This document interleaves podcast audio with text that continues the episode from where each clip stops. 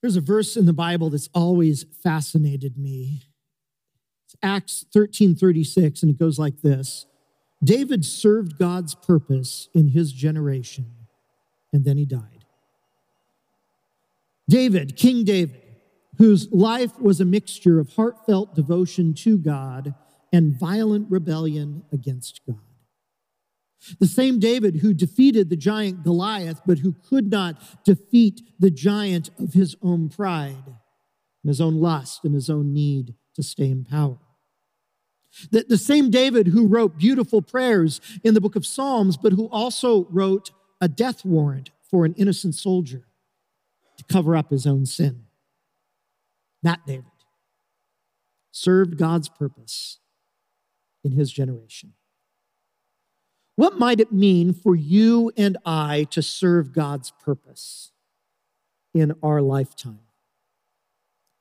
Back in 2002, Pastor Rick Warren, pastor of Saddleback Church, tried to answer that question in his book, The Purpose Driven Life. And although the book wasn't without its critics, Warren's book spent 90 weeks on the New York Times bestseller list and sold over 18 million copies. A lot of people want to know how to serve God's purpose in their generation. Warren described God's purpose in our lives under a couple of categories of, of worship, fellowship, discipleship, ministry, and mission. And, and those are great insofar as they go. They sound a lot like our mission statement here at Glenkirk. But what if God's purpose is even bigger than that? We've been in a series through the eighth chapter of Romans called Life in the Spirit. And we've seen that when we trust in Jesus, God's Holy Spirit comes to live inside of us as Christians, filling us with God's presence the way God filled his temple in the Old Testament. And not only that, but through the Spirit, we are adopted into God's family as his children, as his daughters and sons. In fact, the presence of the Holy Spirit in our lives is the down payment of our inheritance in this family of God. And we've seen that when we're confused about how to pray or what to pray for or what God is doing, that the Spirit living within us groans in prayer like a mother in labor, interceding for us according to the will of God. And today we're going to see how the Spirit helps us to live in a way that we might fulfill God's purpose in our lifetime. Out of Romans 8, 28 through 30. And so I'm going to invite you, if you're able, would you stand with me for the reading of God's word today? We're going to look just at three verses. Romans chapter 8, beginning in verse 28. And we know that in all things God works for the good of those who love him, who have been called according to his purpose. For those God foreknew, he also predestined to be conformed to the image of his Son, that he might be the firstborn among many brothers and sisters. And those he predestined, he also called. Those he called, he also justified. Those he justified, he also glorified. You can be seated.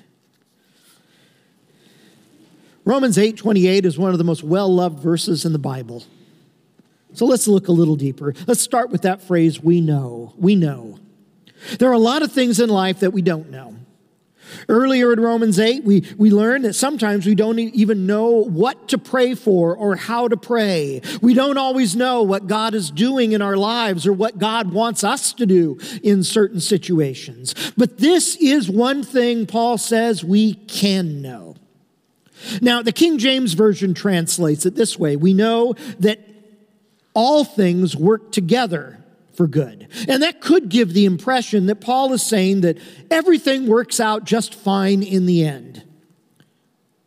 But Paul is not saying everything eventually works out fine in the end.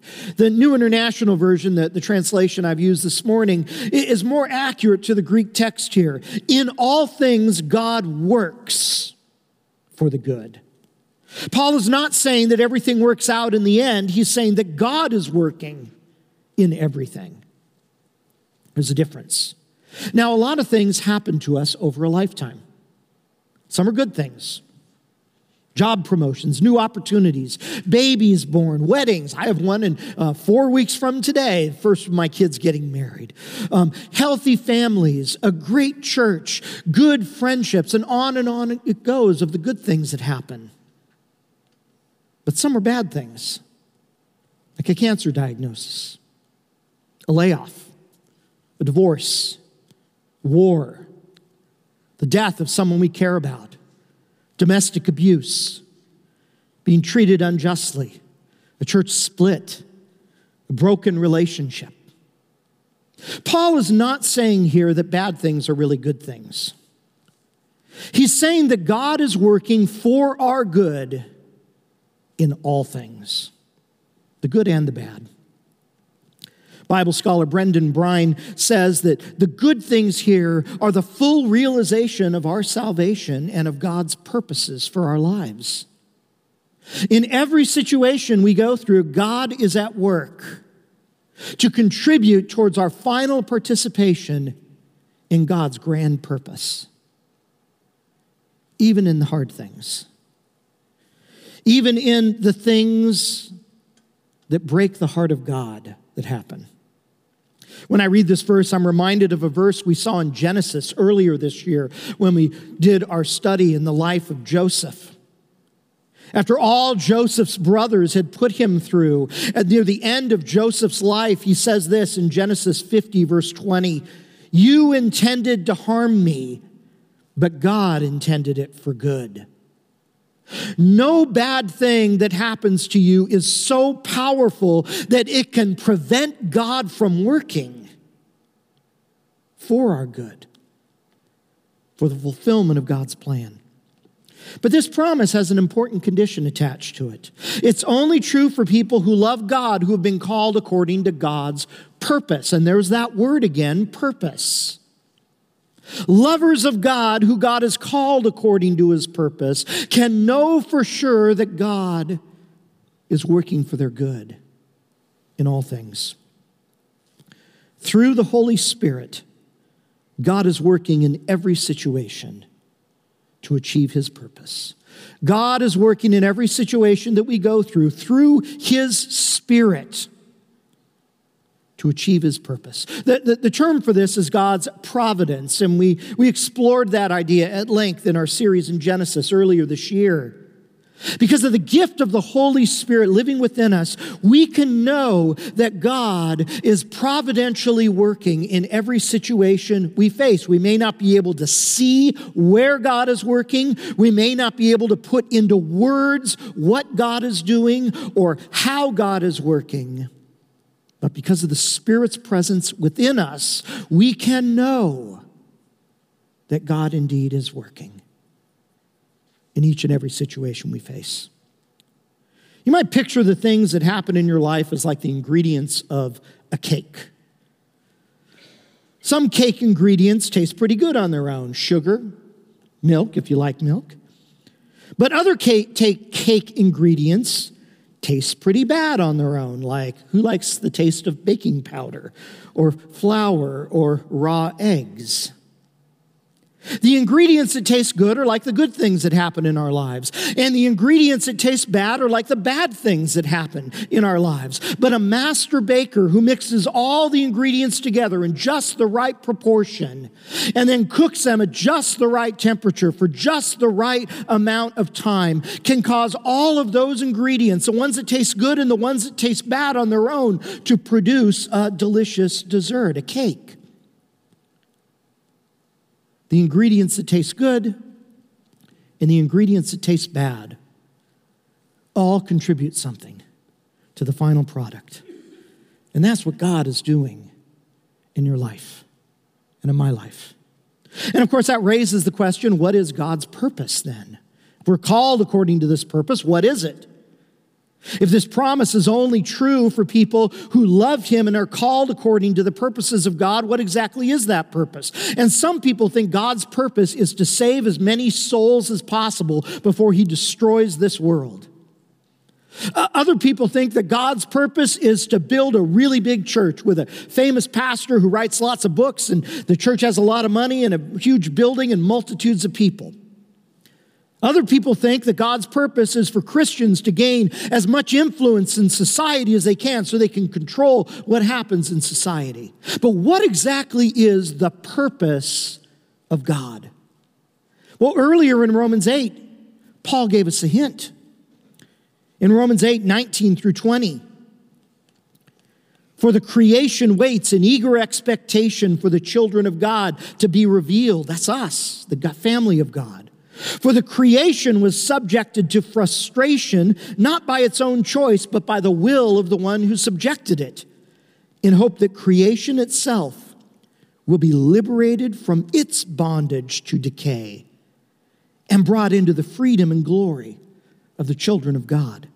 God's ultimate purpose is to free creation from the deadly effects of sin and evil and death. When Jesus comes again, Jesus will judge what's evil and transform his creation into new creation.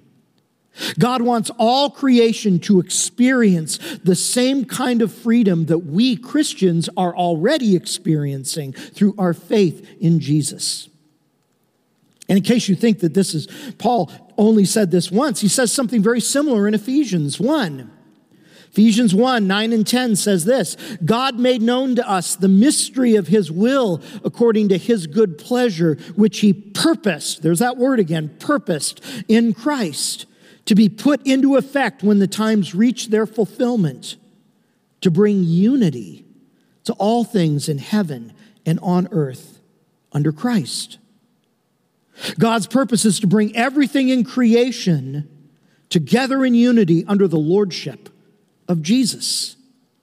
To bring together what's been torn and ripped apart by sin and hatred and evil, and to reassemble it, to put it all in its proper order so it finds its rightful place under the lordship of Jesus.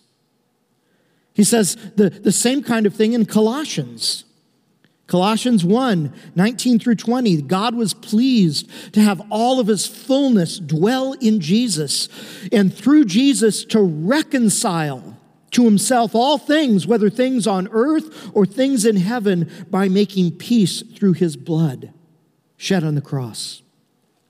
The world as it currently exists exists in a state of hostility to God a hostility that needs reconciliation, that has to be made right.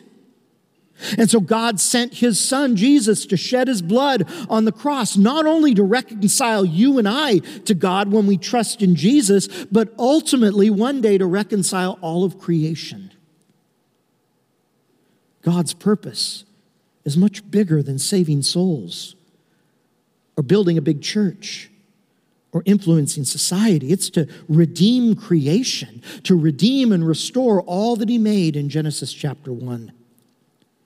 And we, as God's children, His family, His church, are the beginning of that new creation as it dawns. We are the start of that transformation. If we follow Jesus, if we love God, we have been called according to this purpose. And we can be sure, we can know that the Spirit of God is working in every situation we go through to achieve this purpose. And that brings us to verses 29 and 30. If Romans 8 28 is one of the most well loved verses in the Bible, Romans 8 29 and 30 are among the most debated verses in the Bible. Words like foreknew and predestined have led to all kinds of debates and theology books being written. Some have called these two verses the golden chain of salvation. The golden chain, because each of the five verbs in these two verses are like links in a chain that picture the whole sweep of creation from, from beginning to end, from Genesis 1 1 to Revelation 21. And all five of these verses, verbs focus on what God does to achieve his purpose. But we should not conclude that this focus on what God does somehow cancels out what we do in response to what God does. These verbs remind us that God is the initiator of his purpose. It's his purpose. It's not ours, it's not the church's, it doesn't belong to us. It all starts with God. But um, Bible scholar N.T. Wright, in his commentary on Romans, points out that this does not mean that we are passive in God's purpose. Wright says that when we read these verses and we see these five verbs, we, we often make the mistake of looking at them um, two dimensionally, as if the fact that God does these things means that we must do nothing. But Wright says we need to look at these verbs three dimensionally. That it can be simultaneously true that God is doing these things and that we are doing something as well. Now, breaking into stages, God's purpose, can feel a little artificial. N.T. Wright says it would be like, like someone who's just fallen in love, meeting with a psychologist who then breaks down all the psychological processes and stages of falling in love into analyzed stages. Those stages may be true, but no one experiences falling in love that way. And we don't really experience our salvation this way either. But let's dive into this golden chain, these five verbs. God's foreknowledge refers to God knowing us and loving us before He created us. God knew us and loved us before He created us. In the Bible, foreknowledge is more than God knowing in advance what's going to happen. The word know implies a relationship, it implies uh, uh, an affection and a care. God knew us and loved us before He made us. Predestined describes God choosing us in Christ before we chose Him. But again, that doesn't mean we have no choice. That would be the two dimensional way that Wright warns about instead of a three dimensional way of reading this text. Predestined simply means it starts with God, not with us. And Paul refuses to speculate here. Does this mean that, that God rejects some people? He, he doesn't go there, and so we shouldn't go there in our speculation either. Those who've been called into God's purpose can be sure that God initiated that relationship before they even responded, before we even heard about Jesus. God was at work. God's call refers to us bringing us into his family at a point in time when we respond to Jesus by faith. If we believe in Jesus, we can be sure that we've been called. We don't have to doubt it or question it or wonder about it. God's justifying us refers to God removing the guilt of our sins. Because Jesus paid the penalty for our sins on the cross, our sins are forgiven when we believe in Jesus. And finally, glorified means God finishing his work by perfecting us and ultimately one day raising our bodies from the dead. And even though this is written in the past tense, he also glorified. This work is still ongoing because we're not perfect yet, if you hadn't noticed that about yourself. And our bodies haven't been resurrected yet, in case you hadn't noticed that about yourself. But as the final link in the chain, our glorification is so sure, so certain, that Paul can actually write about it in the past tense as if it's a done deal. Now, in verse 29, under the, the verb predestined, Paul tells us the ultimate goal of these, these five actions in this golden chain. And part of it is our own spiritual formation, that we might be conformed to the image of Jesus. A couple of weeks ago, I, I defined spiritual formation from a, a book by Robert Mulholland that spiritual formation is the process of being conformed to the image of Jesus for the sake of others. As part of our process, this glorification process, we all go through a formational experience where our minds are being renewed, where the passions of our hearts are being reordered and healed, where the priorities of our lives are being reset where the habits of our, our lives are being changed. Every Christian is in this process of spiritual formation. And some of you are new to this journey of spiritual formation. Some of you have been in it a long time, and some of you are a little stuck. And it's time for the Spirit of God to give you a healthy nudge to, to get growing again. But the other part of this goal is communal focusing on the family of God, that Jesus might be the firstborn among many brothers and sisters. That's us, that's the, the family of God. The church is this family that we're related to as brothers and sisters, that we were predestined with this goal that Jesus might be preeminent in this family that you and I have been adopted into through the Spirit. Through the Spirit, God is transforming us together for His purpose. God is transforming us together for His purpose. God's eventual transformation of all creation is dependent upon our transformation together. He's transforming us individually in our own spiritual formation and communally, together as a church, as a congregation, as part of His family. And if we want to serve God's purpose in our lifetime, we need both. We can't just isolate ourselves into our homes, focusing on our own spiritual formation, but ignoring God's family. But we also can't just throw ourselves into God's family and ignore our own personal spiritual formation. I think of no better example of this than the questions we asked our covenant partners today. In those questions we asked each covenant partner and asked you, there was both the communal and the personal spiritual formation. When we only focus on our own spiritual formation, we become individualistic and isolated. But when we only focus on the church, we become shallow, oblivious to our blind spots, the areas God still wants us to grow. We need both. The very first line from Rick Warren's book, The Purpose Driven Life, goes like this It's not about you. We live in a culture where we're constantly tempted to make it about ourselves, but it's not.